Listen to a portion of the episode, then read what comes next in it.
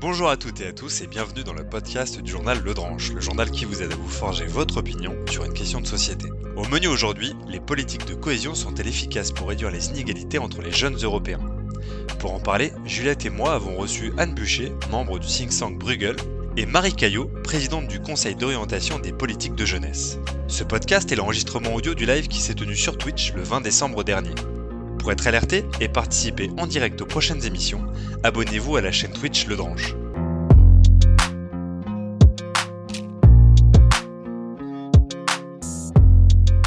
Eh ben c'est parti, bonsoir à tous, merci d'être présents ce soir. Donc comme vous le savez aujourd'hui, on va parler d'Union européenne et de réduction des inégalités au niveau européen.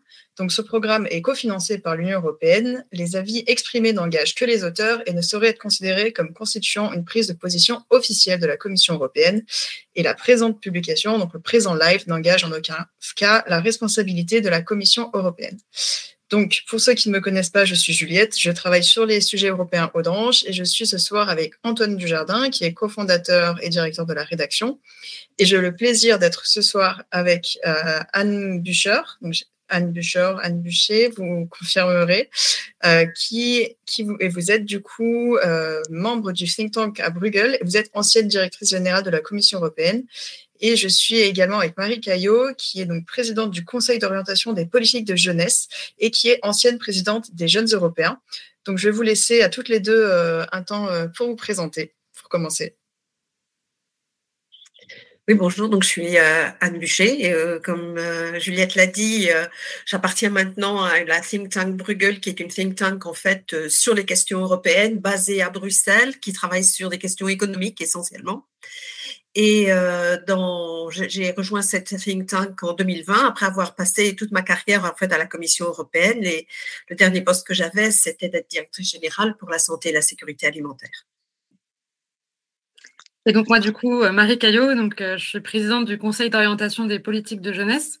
Donc c'est euh, un conseil en France pour le coup qui a été créé sous l'impulsion néanmoins de l'Union européenne et qui a vocation à, enfin, à faire que les jeunes participent à l'élaboration et à la construction des politiques publiques qui les intéressent et qui puissent aussi les évaluer. Et donc auparavant, j'étais euh, effectivement présidente des Jeunes Européens France, qui est une association euh, euh, à vocation européenne et qui a pour objectif de promouvoir une Europe plus démocratique et plus sociale par des biais très différents, que ce soit des interventions en milieu scolaire, extrascolaire, par la presse. Et c'est tout à fait bref pour expliquer ce que sont les Jeunes Européens, mais ça vous donne un petit peu le cadre. Bah, on aura peut-être euh, l'occasion euh, d'en reparler euh, et d'expliquer ce que c'est. Donc, pour donner quelques éléments de contexte sur ce sujet, donc dans l'Union européenne, on a des situations économiques, vous le savez, qui sont très contrastées d'un pays à l'autre. donc, effectivement, vous imaginez bien qu'en France et en Grèce, les jeunes Européens et les Européens tout court n'ont pas le même niveau de vie ni les mêmes chances de trouver un travail, par exemple. Euh, en 2017, le taux de pauvreté en Espagne était de presque 15% contre 7% la même année en France. Donc on voit qu'on a de fortes disparités, même sur des pays qui sont voisins. Et la crise de la Covid a par ailleurs creusé ces inégalités. Et aujourd'hui, pour être un peu plus précis, quand on parle d'inégalité, on parle d'inégalité d'une part de résultats et d'inégalité des chances. Et cela a un impact sur la cohésion sociale parce que forcément, quand il y a plus d'inégalités, il y a plus de tensions dans une société. Et ça a également un impact sur la croissance économique parce que quand les individus ne peuvent pas atteindre leur plein potentiel, eh ben, ils sont simplement moins productifs.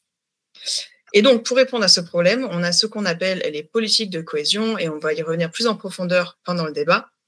Donc, la politique de cohésion, elle a pour objectif de lutter contre les inégalités entre les 242 régions européennes il s'agit notamment d'investir dans la création d'emplois. Et cette politique, elle passe notamment par des fonds structurels d'investissement. On a par exemple le FEDER ou le FSE. On reviendra dessus euh, durant le débat. Et c'est un sujet qui est de plus en plus crucial aujourd'hui parce que, comme je l'ai dit, la crise sanitaire a augmenté les inégalités.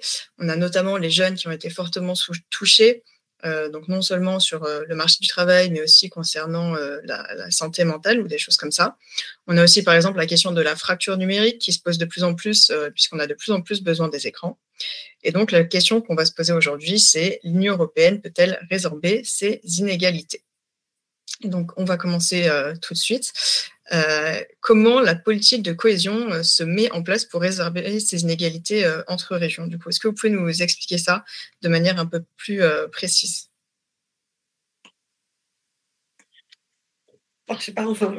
d'un point de vue général, déjà, il faut savoir que c'est la politique redistributive la plus importante de l'Union européenne et elle représente plus ou moins 50% du budget à l'heure actuelle.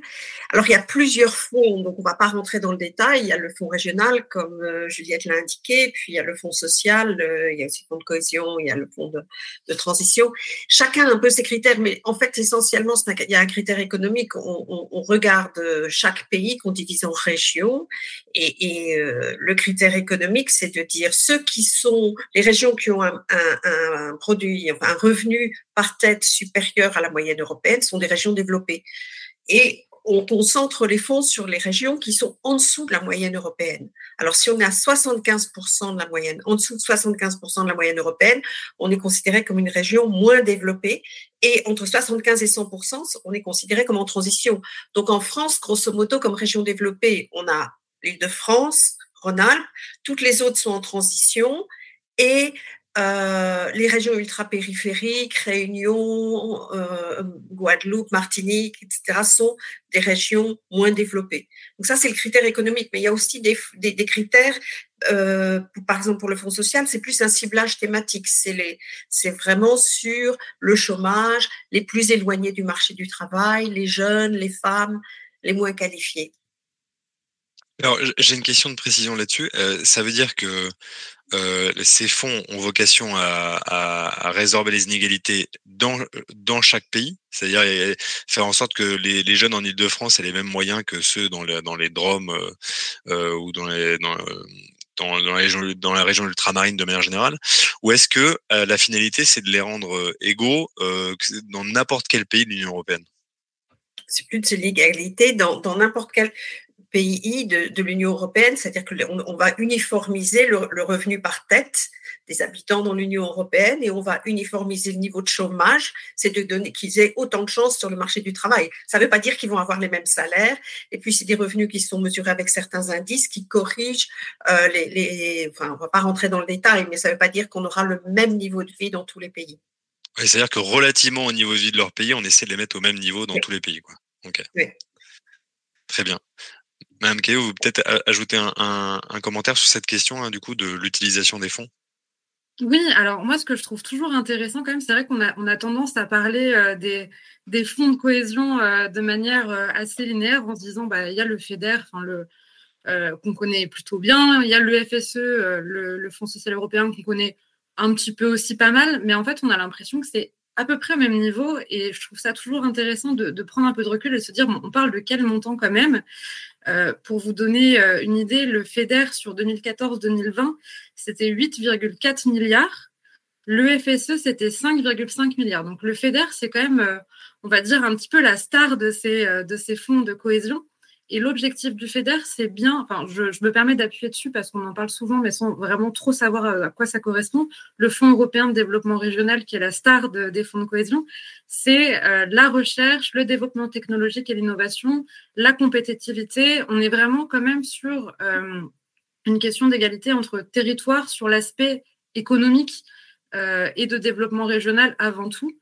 Euh, là où sur le FSE, on va peut-être être un peu davantage sur quand même l'individu, effectivement. Euh, et je trouvais ça important de, le rappeler.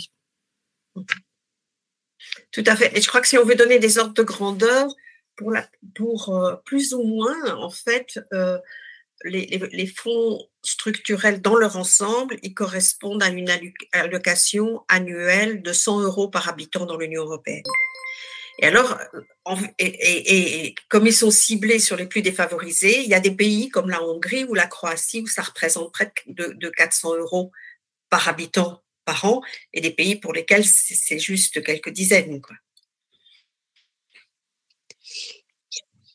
Euh, très bien. Euh, est-ce que on a, fait le tour un peu? Est-ce qu'on a donné une bonne image euh, globalement? Est-ce qu'il y a, d'autres fonds que vous vouliez citer, pardon, il y a effectivement donc le Fonds social européen, ça on, en a parlé. il y en a d'autres qu'on a évoqués dans la version papier du journal, notamment Erasmus+, par exemple, qu'on aurait pu évoquer. Il y a, pas mal d'autres fonds ou d'autres dispositifs qui visent quand même à, aider à aider les jeunes. Est-ce qu'il y en a euh, qui, pour vous, euh, euh, bah, sont, sont, plus importants ou alors au contraire, il y en a qui, qui devraient être un peu délaissés parce qu'ils n'ont pas montré d'efficacité?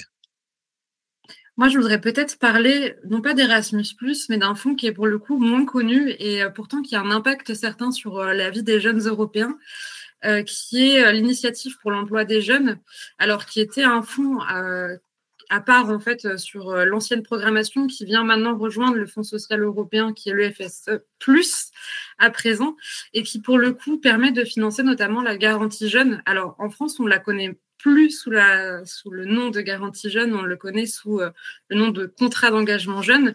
Mais néanmoins, à la base, c'est quand même vraiment une impulsion européenne et je crois que c'est pas suffisamment mis en valeur, alors que pourtant, euh, c'est quand même une belle réussite euh, à l'échelle européenne. Et donc, ça a vocation, en fait, cette garantie jeune européenne à permettre de lutter contre le taux de chômage des jeunes et notamment à leur alors euh, proposer euh, une solution d'emploi ou de formation euh, dès lors qu'ils sont ni en emploi, ni en formation, ni en stage.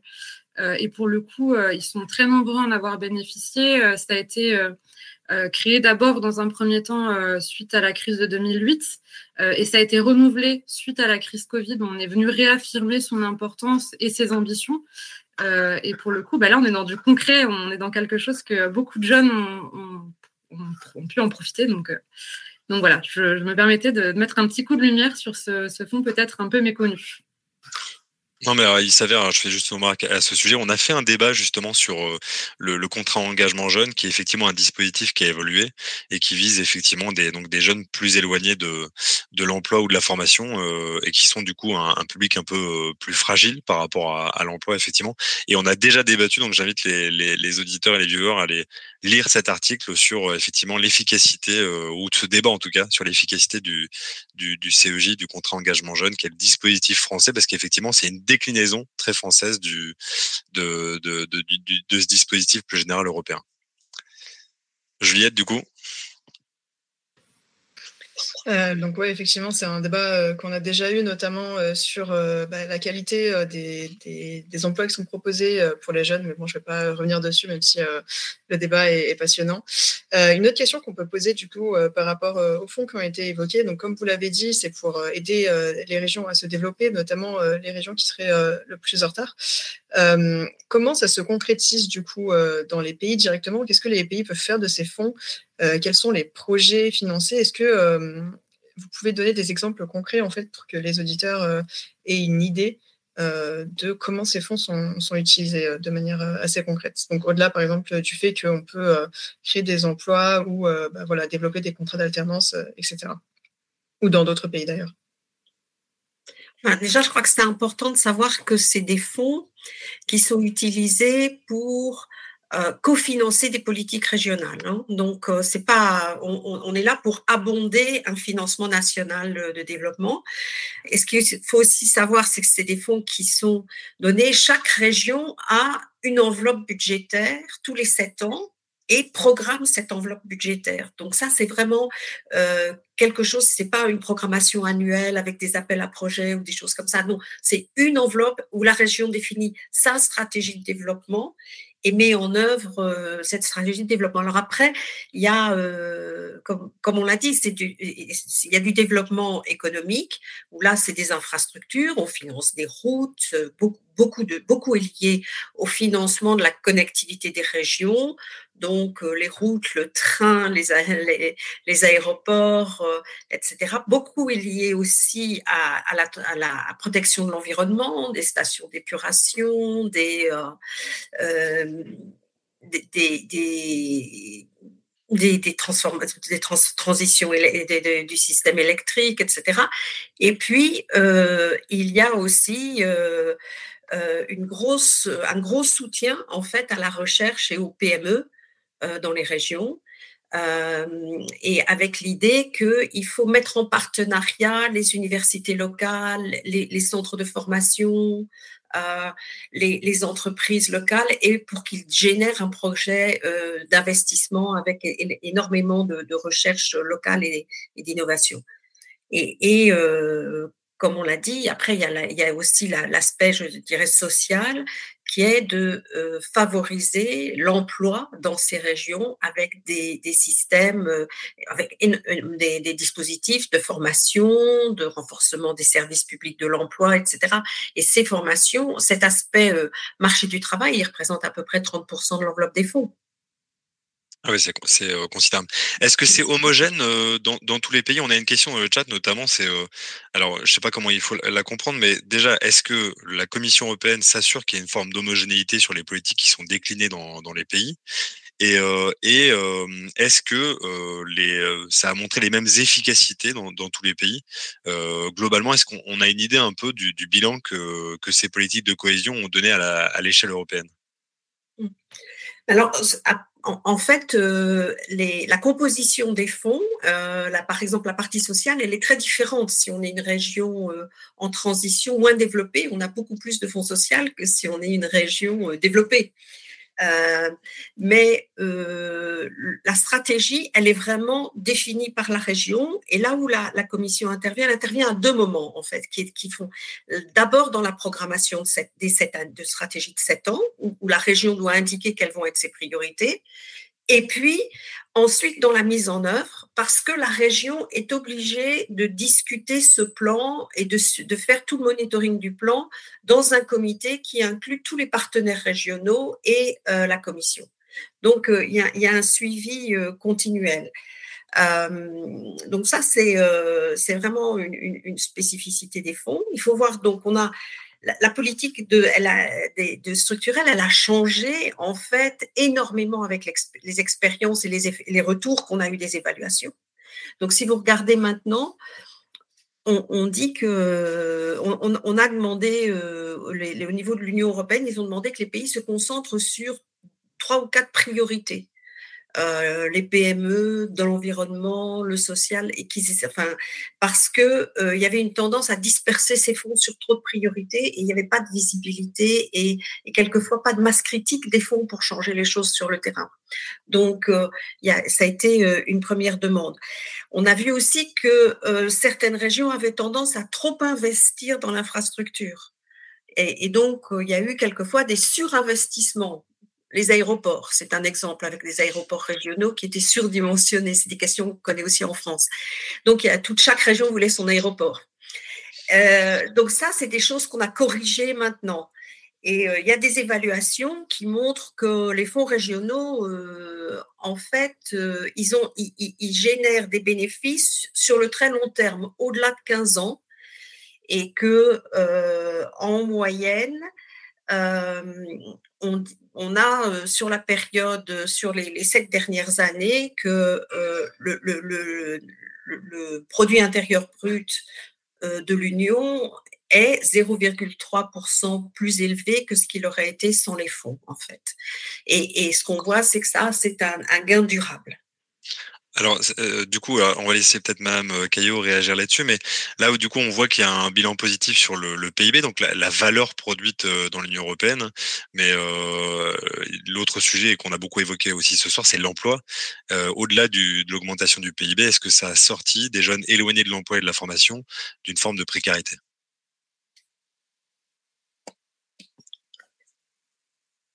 Ah, alors votre, votre, micro est coupé, euh, Madame Caillot. Pardon. c'est bon. question, elle, est, elle, vient, elle est quand même traversée par un, gros sujet qu'on a eu euh, il, y a, il y a quelques temps, le Covid. Donc c'est euh, enfin, c'est une crise qui est quand même venue tout à fait perturber, les, on va dire, l'enfant, les bénéfices de, de la garantie jeune notamment. Euh, après, euh, est-ce que ça aurait été pire sans Très probablement, oui. Euh, est-ce qu'il y a des bénéfices à, cette, à ces fonds européens sur l'emploi des jeunes? Oui, très probablement. Mais en fait, il y a du mieux, mais est-ce qu'on peut faire encore mieux? Oui, bien sûr, parce qu'il existe des disparités encore très importantes entre jeunes des pays euh, de l'Union européenne. Enfin, on, citait quelques chiffres tout à l'heure. Entre un pays comme euh, la Grèce ou l'Espagne, qui sont vraiment euh, durement touchés par le chômage en 2022, on est quand même sur du 30-35% de chômage, alors qu'on a des pays comme l'Allemagne ou les Pays-Bas qui sont en dessous de la barre des 7%. Ça veut dire qu'on n'a pas encore tout à fait réussi le défi de, de gommer les inégalités entre jeunes Européens sur la question du chômage. Donc il y a, du, mieux, mais on peut faire encore mieux, je pense. Bah, ça, c'est un peu le, cœur du sujet. avant de passer à la question cœur du sujet qui nous, qui nous occupe ce soir, c'est-à-dire que est-ce que c'est euh, est-ce que les, la politique aujourd'hui européenne est la bonne ou en tout cas la meilleure pour réduire les inégalités euh, entre les jeunes? Il y a juste une question du coup de, dans le chat de IBCOM Agency qui dit mais du coup est-ce qu'on peut dire qu'en Europe la hausse du PIB est subventionnée? Ça a fait euh, ça a fait réagir la, question de l'augmentation du, PIB euh, grâce aux, politiques de cohésion. Alors je sais pas si euh, Madame, Madame Bûcher vous voulez répondre à cette remarque. Hein. Non, ça a un effet, multiplicateur. Les dépenses publiques, elles attirent la croissance privée, ça attire des investissements. Quand on construit, quand on donne des infrastructures à une région et qu'on euh, et, qu'on améliore par exemple l'environnement avec des, mesures d'assainissement, euh, de réduction de la pollution, etc., etc., ça attire de l'investissement privé, qui fait que au total on a une plus grosse croissance que celle qu'on aurait eue si on n'avait pas fait ces investissements-là, mais qu'on avait dépensé l'argent autrement. Donc on subventionne pas, on a une orientation stratégique vers l'investissement. C'est ça que ça veut dire. Ok, c'est très clair. Hein. Euh, Juliette, est-ce que tu avais une autre question avant qu'on passe vraiment à la question un peu cœur? Euh, bah, je pense que toutes les questions euh, sont un peu au, cœur du sujet, mais effectivement, euh, peut-être sur une question qui avait été évoquée dans le débat écrit, qui est d'ailleurs disponible sur notre site, c'est comment une Europe qui serait plus sociale pourrait être mise en place. En fait, donc, je pense notamment à votre tribune, Madame Caillot, où vous parliez d'une Europe plus sociale. Concrètement, comment est-ce qu'on peut apporter plus de social à l'échelle européenne, sachant que, comme vous l'avez dit, toutes les deux, on est sur des situations qui sont très disparates euh, d'un pays à l'autre. Et du coup, bah, comment on rééquilibre euh, tout ça et comment est-ce qu'on met potentiellement en place euh, une Europe sociale? Alors ça, c'est un peu la question euh, à 1000 euros, on va dire. Mais euh, non, non, euh, en fait, ce qui est intéressant, et là, je pense, on a pour le coup des points de convergence aussi avec Anne Bouchard, de dire il y a quand même des choses très positives qui sont faites au niveau de l'Union européenne, mais au bout d'un moment, il est temps quand même qu'on passe le stade au-dessus. La construction européenne, elle se construit au fur et à mesure, mais elle a besoin aussi de grandes étapes. Et une des grandes étapes, ce serait justement d'arriver à cette Europe sociale. Alors, l'Europe sociale, c'est un sujet très complexe, peut-être pour euh, donner quelques lignes euh, sur, euh, sur ces sujets. Aujourd'hui, l'Union européenne, peut légiférer sur les questions sociales, mais de manière très limitée, c'est-à-dire que ce sont les États membres qui gardent les plus grandes compétences. et aujourd'hui, au niveau des pays de, l'Union européenne, on a quand même des grandes disparités qui existent entre les États membres. C'est-à-dire quand on est un jeune Français, on n'a pas les mêmes chances qu'un jeune Polonais, par exemple. Bien que, euh, il faut quand même le dire, euh, au niveau des pays de l'Union européenne, on, garde quand même euh, des, droits sociaux qui sont quand même bien au-dessus de, la moyenne mondiale, on peut, on peut quand même le dire. Mais on l'a vu, il y a des sujets sur lesquels ça reste très inégal. Le taux de chômage, notamment celui des jeunes. Pour donner un exemple concret, la question du salaire minimum. Aujourd'hui, tous les États membres ne, bénéficient, enfin, ne bénéficient leur, leurs habitants d'un salaire minimum. Euh, et puis, on a euh, des, grandes disparités qui existent euh, d'un pays à l'autre. Par exemple, entre la France et la Bulgarie, on est sur plus de 1000 euros de différence, pour vous donner quasiment 2000 euros de différence pour vous donner une échelle. Donc, par rapport à ça, l'idée, c'est de se dire, eh ben, en fait, pourquoi ne pas prendre un peu de distance et réfléchir à l'Union européenne à euh, des, euh, droits euh, sociaux communs qui font progresser chacun vers plus d'égalité. Est-ce que l'Union européenne n'a rien fait jusqu'à maintenant, pas du tout. vous avez peut-être, pour ceux qui nous écoutent, entendu du socle, entendu parler du socle européen des droits sociaux. C'est une première étape, une bonne chose, euh, puisqu'elle permet en fait d'avoir euh, une vingtaine de grands principes euh, sur lesquels on se dit, ben, en tant que pays de l'Union européenne, on doit tendre. Il y a des sujets très variés, l'éducation, la formation, l'égalité femmes-hommes, et ce n'est pour vous donner, enfin, c'est juste un, début de, euh, c'est quelques exemples des grands principes qui sont proposés dans, ce socle, euh, mais ça a une valeur qui est non contraignante et donc à partir de là, en fait, ça repose sur la bonne volonté euh, quand même des États membres.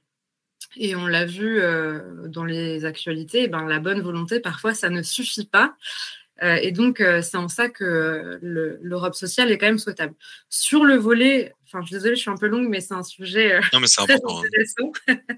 Sur le volet plus spécifique jeunesse, pourquoi, pour moi, ce serait intéressant de passer à une Europe sociale? C'est qu'aujourd'hui, on a une représentation de la jeunesse qui n'est absolument pas homogène dans l'Union européenne. Il y a certains pays de l'Union européenne qui vont considérer qu'un jeune de moins de 25 ans, eh ben, ça reste un jeune citoyen et il a le droit au droit commun. Là où dans certains pays, et c'est le cas notamment de la France, et ce qui, fait d'ailleurs réagir par rapport au contrat d'engagement jeune, euh, on n'est pas considéré comme un citoyen à part entière, on bénéficie pas du droit commun qui serait le RSA, mais on bénéficie d'un dispositif spécifique. Et la problématique quand on parle de politique de jeunesse, c'est que on a souvent des empilements de dispositifs qui viennent pas répondre à une problématique globale. Quand on parle de précarité des jeunes, on parle de l'emploi, du logement, de la santé, de la culture une diversité thématique qui nécessiterait d'avoir une approche transversale plutôt qu'une approche par dispositif. Et je crois que si on passe le stade de l'Europe sociale, ça veut dire qu'on est obligé de se poser la question de c'est quoi pour nous la jeunesse, c'est quoi pour nous les jeunesses, et que j'espère on y apporte une réponse à la hauteur des enjeux en faisant pousser un petit peu vers le haut le statut du jeune et en le considérant partout en Europe comme un citoyen à part entière qui a le droit aux mêmes droits sociaux, peu importe où il habite et peu importe euh, sa situation et d'où il vient. Euh, et, je pense qu'on en a beaucoup, on a beaucoup à apprendre d'autres pays et même en France. Enfin, je veux dire, on n'est pas le modèle social unique sur les questions de jeunesse. Alors, oui, c'est très clair. Mais ça m'amène une question. donc, on l'a vu, on l'a évoqué là depuis tout à l'heure. La, la, politique européenne est, et entre autres une politique d'investissement qui vise à, investir dans les PME, dans les infrastructures pour euh, créer de l'emploi, euh, aider l'économie et, donc euh, générer de l'emploi notamment pour les jeunes. Vous, vous pensez qu'il faudrait mieux consacrer une partie de cet argent à directement créer de nouveaux droits sociaux et notamment, bah, vous l'avez évoqué, par exemple le RSA 18-25, le RSA jeune, qui a été évoqué à de nombreuses reprises en France, mais qui a été effectivement retoqué par le gouvernement, qui a préféré effectivement miser sur le sur le dispositif euh, contrat engagement jeune. Donc vous pensez qu'il faudrait plutôt dépenser une partie de cet argent non en investissement, mais en droits sociaux nouveaux?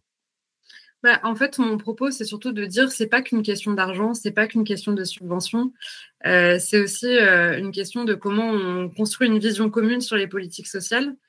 Et, donc c'est pour ça que Enfin, pour moi, ça passe pas uniquement par l'incitation financière. Enfin, je veux dire, ça, une partie du FSE, par exemple, pourrait être consacrée à ça, c'est-à-dire que plutôt que de se dire, euh, on finance la garantie jeune, on peut se dire, bah, on finance une partie du RSA pour les moins de 25 ans. Mais c'est vraiment, pour moi, pas qu'une question d'argent et c'est pas une Union européenne qui est simplement fournisseuse de subventions quand on parle d'Europe sociale. On est un petit peu quand même stade au-dessus si, je peux me permettre de oui, bien sûr. Euh, c'est vrai que quand on, on, a, on, a, toujours ce débat euh, pour savoir comment utiliser le financement social qu'on a euh, dans, dans l'Union européenne avec cette demande de, de pouvoir financer certaines prestations type RSA ou allocation chômage. C'est vrai qu'on ne le finance pas parce que il y a cette, cette notion d'investissement fait que euh, on, se focalise sur euh, la formation, l'acquisition de, de, nouvelles qualifications euh, comme étant plus, plus proche de ce qui est là, une responsabilité d'investisseur que tout ce qui est dispositif social qui est défini au niveau national en fait. Et c'est vrai que on, ça fait une, une, enfin, une, une différence importante. Après, il y a ce qui est soutenu par un budget grâce au Fonds social ou à d'autres politiques. Et puis, il y a la législation européenne qui harmonise certaines choses. Il y a une législation sociale qui existe sur des minima sociaux en matière de congé maternité, congé parental, euh, conditions de travail, euh, etc. mais qui fixe des minima sociaux pour l'ensemble de l'Europe. Donc, elle a eu un rôle très, très important dans, dans, dans la, ben, dans, la structuration de, de du, marché du travail. Mais c'est vrai, comme disait Marie, c'est partiel. Ça ne couvre pas tous les domaines sociaux et donc ça ne couvre pas euh, tout, tout, tout, notamment euh, ce qui est lié à la politique, euh, à la politique de prestation. Et ce qu'il y a d'intéressant avec le socle européen des droits sociaux, c'est qu'on a mis en avant un certain nombre de droits, le, droit à la garde d'enfants, le droit à l'accès à la santé, le droit à, avoir des jobs de qualité, et l'Union n'est pas toujours euh, compétente pour définir les règles du point de vue d'un, enfin, pour légiférer dans ce domaine, mais petit à petit, on voit qu'elle légifère sur des domaines dans lesquels elle ne légiférait pas avant. On a une directive sur le salaire minimum qui a été adoptée récemment.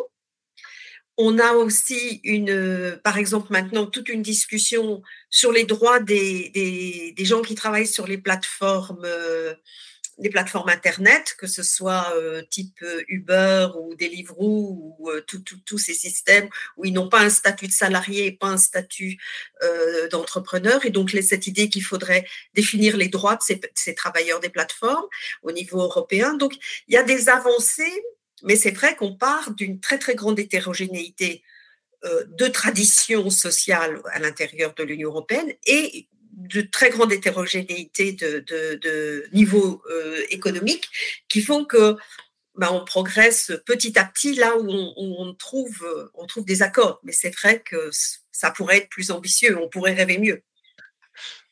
Ouais, non, mais effectivement, je... c'est toujours simple de dire on aimerait, on aimerait mieux euh, et, et, très vite, mais effectivement, il y a, y a d'abord se mettre d'accord à, à, à, 27, et puis il y a aussi euh, effectivement prendre en compte ce que vous avez évoqué, c'est l'hétérogénéité au, au, sein de, de l'ensemble des, des, pays de l'Union.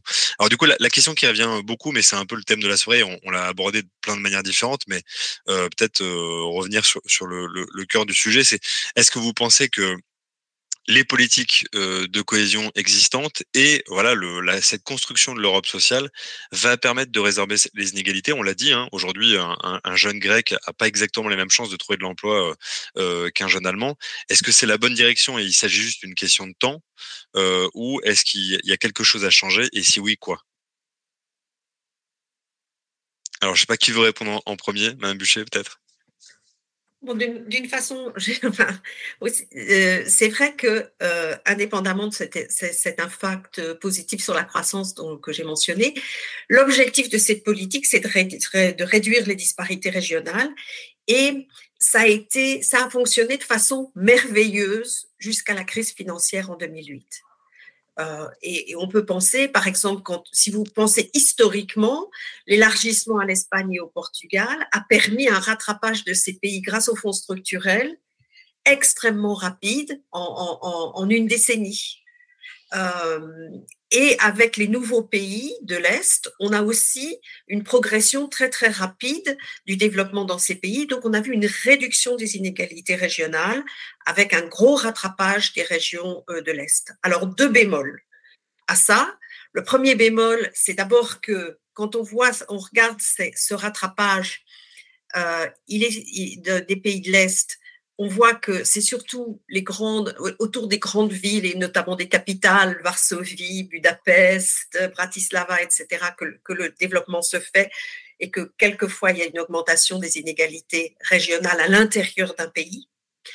Et la deuxième chose qu'on a, qu'on a vue, euh, c'est qu'avec la grande crise financière de 2008 et la crise de la zone euro, en fait, il y a eu un décrochage de certaines régions en Espagne et en Italie et en Grèce, euh, et que ces régions-là, elles ont, elles, finalement, elles n'arrivent pas à euh, elles ont, elles ont eu un, gros appauvrissement qu'on n'arrive pas à compenser maintenant. Et donc, en fait, on s'aperçoit que euh, maintenant, dans les dix dernières années, la réduction des disparités régionales, elle s'est beaucoup, beaucoup, beaucoup ralentie, malheureusement. Donc, il faut réfléchir un peu à, pour le futur. Ok, très bien. Madame Caillot? Ouais, peut-être, euh, oui, juste, euh, en fait, l'écueil aussi sur, dans lequel on ne doit pas tomber, je pense, c'est, c'est toujours être sur le chiffre le pourcentage qui, qui diminue et, qui fait plaisir à tout le monde, c'est important, mais il faut aussi s'interroger sur la qualité de l'emploi pour éviter une précarisation aussi des jeunesses qui, qui, peut être rapide à arriver si on n'y prend pas garde, qui est déjà présente dans, dans, de nombreux pays de l'Union européenne, et aussi peut-être rappeler que un jeune peut aussi être en formation il a aussi le droit à l'erreur et que l'objectif n'est pas de le mettre au travail à tout prix et dans n'importe quelle condition. Euh, et ça, on, est du coup dans une politique qui se veut aussi qualitative euh, et, je crois que parfois on a un peu tendance à l'oublier quand on réfléchit à une échelle aussi grande que celle de l'Union européenne, mais on a les moyens de faire bien. D'autant qu'il est peut-être un peu compliqué de, juger de la qualité de l'emploi. Est-ce que c'est euh, est-ce que c'est sur le nombre d'heures travaillées? Parce qu'effectivement, le risque, c'est de tomber dans des, emplois un peu précaires en, temps partiel. Euh, mais est-ce qu'il y a d'autres moyens vraiment de, juger de la qualité d'un emploi pour un, pour un jeune euh, qui trouve un emploi? C'est difficile. Ouais, c'est vraiment difficile. Après, euh, alors si on prend l'exemple français, euh, pour le coup, euh, ça va être par exemple, est-ce qu'on est sur un CDI, est-ce qu'on est sur un emploi effectivement à temps partiel ou pas, est-ce qu'on est sur un emploi qui correspond au niveau d'études du jeune? Enfin voilà, ça va être plusieurs critères qui vont nous permettre d'avoir des indices sur la qualité de l'emploi occupé par un jeune. Ok, très bien. Euh, moi, j'aurais aussi euh, une petite question. Euh, donc là, on, parle plus spécifiquement de la jeunesse. comment faire en fait pour que les jeunes aient conscience des aides qui leur sont apportées, qu'il y a des dispositifs qui existent pour eux, parce que des fois, en fait, ils savent même pas qu'il y a des aides qui leur sont destinées. Donc, comment faire en sorte que les jeunes soient moins, mieux informés? Et comment on fait en fait pour qu'ils soient peut-être mieux représentés dans les institutions européennes, justement? Alors ça, c'est la question à 2000 euros. Euh, alors, sur la première question, c'est vrai que globalement, on, sait que l'Union européenne euh, ne bénéficie pas, euh, enfin, au contraire, est victime plutôt d'un déficit de visibilité quant aux avantages qu'elle peut apporter aux jeunes. Après, je crois qu'il y a un effort considérable qui est fait de la part de l'ensemble des acteurs euh, du, milieu jeunesse pour informer les jeunes sur, euh, euh, enfin, par exemple, sur les questions de mobilité. on sait qu'il y a un gros effort de communication, que ce soit de la part de la société civile, des associations, enfin, de l'ensemble des acteurs, et je crois qu'il faut continuer en ce sens. Euh, il y a beaucoup à faire encore en termes d'information. Euh, et puis, euh, enfin, je pense que des médias aussi comme le vôtre participent à une meilleure information sur l'Union européenne. Donc, c'est important que, ça continue, qu'on parle d'Europe un peu partout.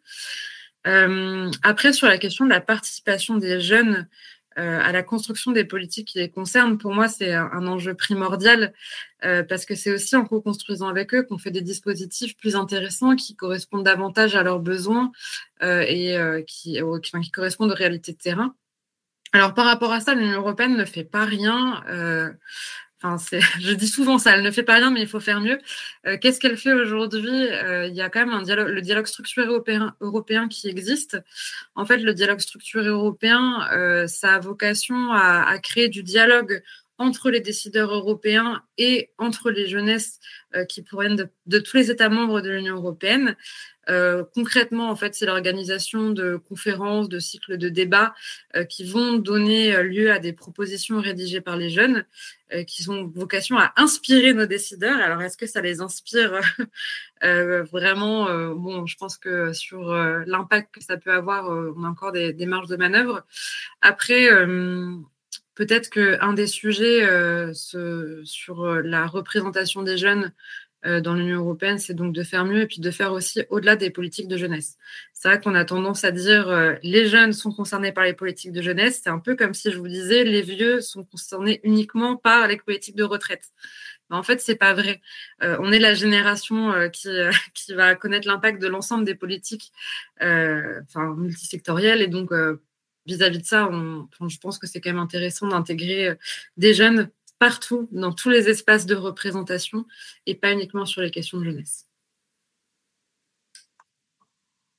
Oui, moi je comprends le problème de visibilité des politiques européennes, il est un peu partout. Je veux dire, euh, je ne sais pas combien de gens savaient que l'année 2022, c'était l'année de la jeunesse européenne. Euh, il y en a pour qui c'est passé inaperçu, je pense. Donc, euh, c'est vrai que le problème de visibilité, il est là. Il y a quand même quelques gros succès. Enfin, vous parliez d'Erasmus, qui est additionnel au fonds structurel parce que c'est c'est pas un problème, c'est pas une, une enveloppe qu'on distribue par pays, c'est c'est vraiment euh, européen.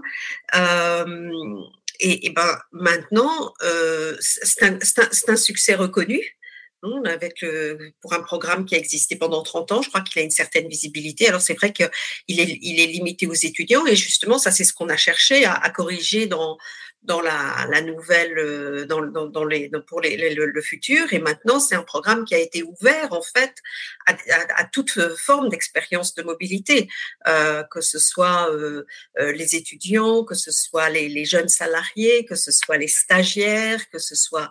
Euh, donc en fait, maintenant, il a beaucoup plus de, de volets qui donnent la possibilité finalement à une enfin, il s'adresse à, une, très grande. À, en fait, il reprend la jeunesse dans toutes ses situations individuelles et il donne une opportunité à, tout jeune dans n'importe quelle circonstance. Donc ça, c'est vraiment, euh, je, pense, un, des grands progrès au niveau européen. On va voir ce que ça va donner, comment comment les jeunes vont s'en saisir, mais on espère, je crois que construire sur le, le système d'Erasmus où là il y, a eu des il faut il faut qu'il y ait euh, faut pas que ce soit seulement une initiative des jeunes il faut que ce soit toutes les organisations sociétés civiles euh, systèmes éducatifs etc qui ou et même entreprises qui qui, qui s'occupent de, de, de jeunes qui ont un traité avec des jeunes qui saisissent aussi qui aident à saisir les opportunités qui existent au niveau européen. Je crois que ça c'est assez important qu'il y ait ces relais quoi Euh, vous avez évoqué euh, plusieurs sujets qui me donnent envie de vous poser peut-être euh, la question qu'on jugera à 3000 euros cette fois.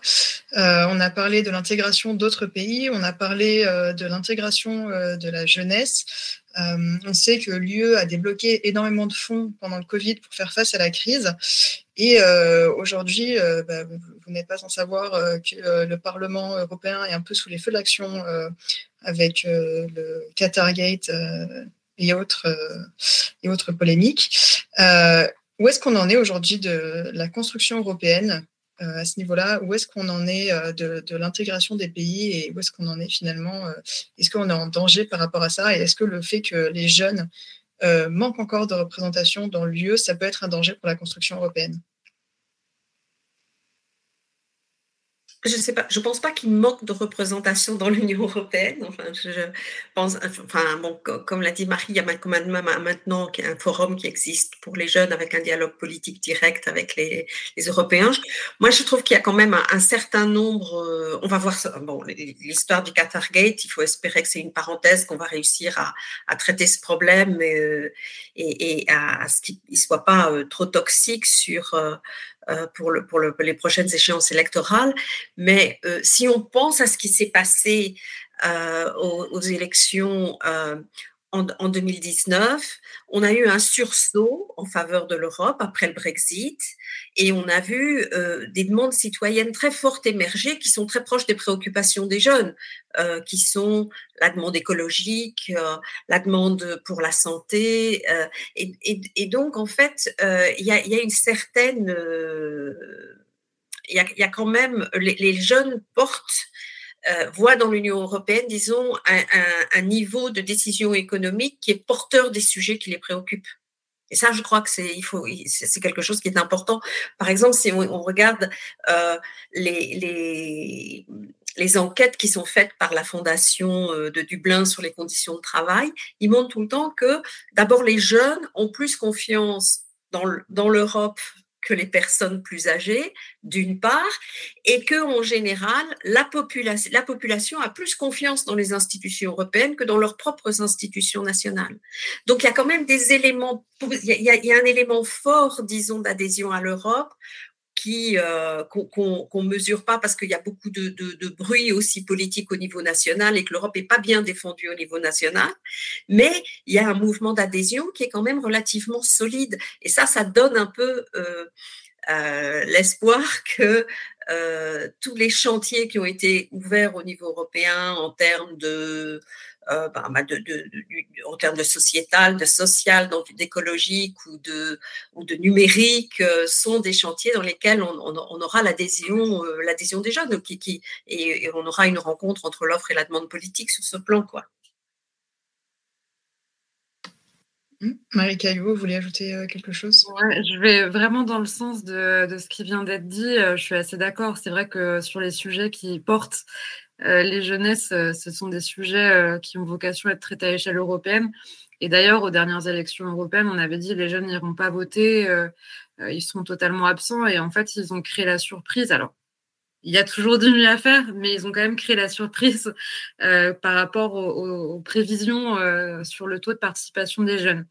Et on peut se dire que euh, avec les élections européennes de 2024 euh, qui approchent, euh, on a aussi tout intérêt à, remobiliser tous ces jeunes pour, bah, pour qu'ils portent aussi leur vision de l'Europe, parce que je crois qu'aujourd'hui, effectivement, il y a une adhésion plus importante des, jeunes à l'Union européenne, mais on continue de débattre sur quelle Europe on veut.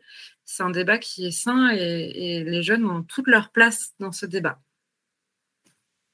Alors effectivement, juste une remarque sur ça parce que c'est un sujet sur lequel on nous a beaucoup questionné, nos lecteurs nous ont beaucoup questionné. Alors oui, ils ont un peu déjoué les pronostics, pour autant, euh, il y a quand même un fait qui reste euh, embêtant en tout cas, c'est que plus ils sont jeunes et moins ils ont voté euh, les électeurs mmh. et les électrices français aux élections, aux dernières élections européennes, puisque ils sont seulement 27%, c'est à, à, peine mieux qu'un sur quatre des 18-24 à avoir été votés, alors que la moyenne était à, je crois, 50% à peu près chez, chez les Français. Donc il y a quand même alors ça, c'est la question à un million d'euros euh, et à laquelle on ne pourra pas forcément répondre ce soir.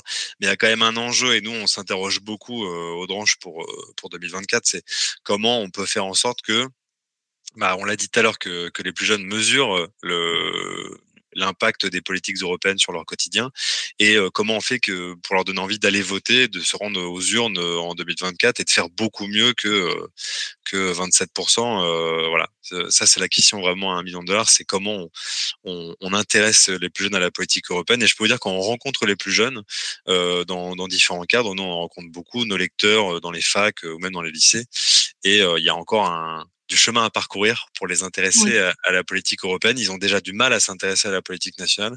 Ils ont encore plus de mal à s'intéresser à la politique européenne. Et effectivement, alors pour ceux qui n'avaient pas suivi dans, dans, dans, le chat, le cas Target, pour faire très vite, c'est une suspicion de, de, de, de corruption de la, la vice-présidente du, du, Parlement européen. Euh, et effectivement, je suis assez d'accord. J'espère que ça sera juste un épisode médiatique et qu'on trouvera des solutions à ça et qu'on n'en parlera pas et que ça n'aura pas d'impact, euh, qu'il n'y aura pas d'autres affaires qui pourraient impacter négativement euh, euh l'adhésion la, la, des jeunes au, au projet européen et à leur participation aux élections en 2024. Euh, mais bon, voilà, si, euh, si vous avez des suggestions, n'hésitez pas à nous les faire. On débat souvent euh, de la participation des jeunes aux élections et notamment aux élections européennes. Ouais, oui. Peut-être juste sur ce sujet, enfin, il est super intéressant, mais alors, enfin, je pense qu'il n'y a pas une réponse en fait à apporter. Euh, c'est la mobilisation de tous en fait qui participent à ça. Et pour le coup, ce que je trouve, enfin, je, me permets de, prêcher un peu pour les jeunes européens, mais je trouve qu'ils ont une action quand même assez intéressante, qui est de dire, ben, en fait, l'éducation par les pairs et des jeunes qui parlent aux jeunes, c'est un début de, réponse à cette problématique parce que ça permet aussi d'aborder les enjeux européens sous un aspect peut-être moins techno que ce qu'on a pu porter jusqu'à maintenant. Enfin, en fait, aujourd'hui, quand on veut parler Union européenne, on se sent obligé de faire le triangle institutionnel et de commencer par ça. C'est une horreur pour intéresser des jeunes à, à l'Union européenne. Enfin, je veux dire, euh, ça, ça fait peur. Alors que si on, on vient apporter euh, du concret sur ce que euh, l'Union européenne permet, ça me permet d'avoir accès à la mobilité, enfin, ce genre d'exemple tout à fait concret, je pense que déjà, on, on gagne beaucoup. Et puis après, en France, c'est vrai qu'on on, ne bénéficie pas d'une image du politique très positif euh, chez les jeunes actuellement et je pense qu'on en souffre un peu. Euh, mais peut-être que remettre euh, au cœur de ces élections les sujets et pas les, politiques en eux-mêmes, ce sera peut-être intéressant pour mobiliser les jeunes. Mais bon, ces deux pistes, deux micro-pistes, je pense que ça, ça pourrait faire l'objet d'un débat à part entière en fait. clairement, je pense que ça peut faire l'objet d'un très long débat. Euh, ça, c'est clair. Hein. Euh, alors peut-être euh, une dernière question parce que le, cette émission va, va se clore. On a, on a parlé beaucoup de choses. Est-ce qu'il y a un sujet, un point important qu'on n'aurait pas évoqué et qui vous semble important d'aborder euh, pour, pour nos viewers? Ou est-ce qu'on a vraiment fait le tour de la question? Non, moi, moi, moi, je dirais, enfin, pour continuer sur cette, cette ligne sur l'intérêt euh, qu'on peut porter aux, questions européennes. Il y a beaucoup de questions européennes qui sont, qui sont obscures parce que c'est de la régulation économique. Hein. Euh, si, c'est, si vous parlez d'union douanière, c'est pas des choses qui parlent aux gens. Mais euh, il, faut, il faut vraiment expliquer, il faut amener des gens qui expliquent que sans l'Union européenne, plus ou moins rien n'aurait été fait en matière de changement climatique dans les 30 dernières années. C'est vraiment l'Union européenne qui a porté ça, qui a pris des engagements collectivement, et aucun pays n'aurait eu le courage de prendre ces engagements s'il ne l'avait pas fait collectivement euh, euh, à 27. Donc, euh, c'est vraiment, il faut parler de cette réalisation-là parce qu'elle est au cœur des préoccupations des jeunes, et il faut, ils peuvent tout à fait juger en fait si, si, les décisions politiques ont été bonnes ou non. Quoi. Et, l'autre aspect, c'est aussi sur le numérique. C'est aussi ce qui conditionne l'avenir des jeunes et c'est un domaine dans lequel toute la régulation est faite par l'Union européenne, que ce soit la protection de la vie privée, que ce soit la, la protection euh, pour le contenu en ligne, contre le racisme, contre, le, contre la haine, contre c'est quand même des choses qui sont, des valeurs qui sont portées par l'Union européenne. Et donc, en fait, c'est important que euh, qu'on informe sur la dimension européenne de ces sujets parce qu'elle est, euh, est rendue euh, invisible par le débat national, en fait, alors que c'est vraiment là où les décisions ont été prises.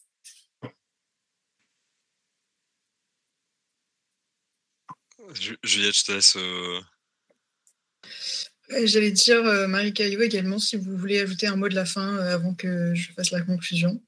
Euh, eh ben, juste un, petit mot pour dire que c'est vrai qu'on a parlé beaucoup de la jeunesse européenne pendant l'ensemble de ce débat et peut-être rappeler qu'effectivement, il y a des inégalités entre États membres, mais qu'il y a aussi euh, des jeunesses qui existent, euh, qu'entre un jeune qui vit en métropole et un jeune qui vit en milieu rural, on a une différence également entre un jeune qui a fait des études supérieures ou non.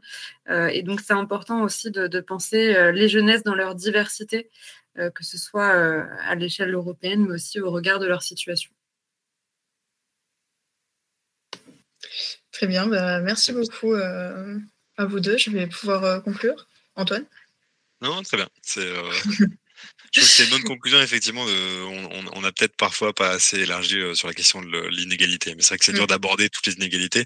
Il y en, a, il y en avait d'autres qu'on aurait pu évoquer ce soir, mais, mais pour lesquels on, on fera d'autres, d'autres articles. Oui, et d'ailleurs, on a beaucoup d'autres débats euh, sur euh, les politiques de cohésion, sur l'emploi des jeunes, euh, comme on l'a dit. Donc, n'hésitez pas à aller voir nos débats en ligne. N'hésitez pas à vous abonner aux Dranches pour recevoir la version papier chez vous. Et n'hésitez pas à suivre tout ce qu'on fait. on sera bientôt à nouveau en live sur Twitch. Donc, abonnez-vous et à bientôt. Et merci d'avoir regardé ce live. Merci à tous et à très bientôt. Au revoir, merci. Merci.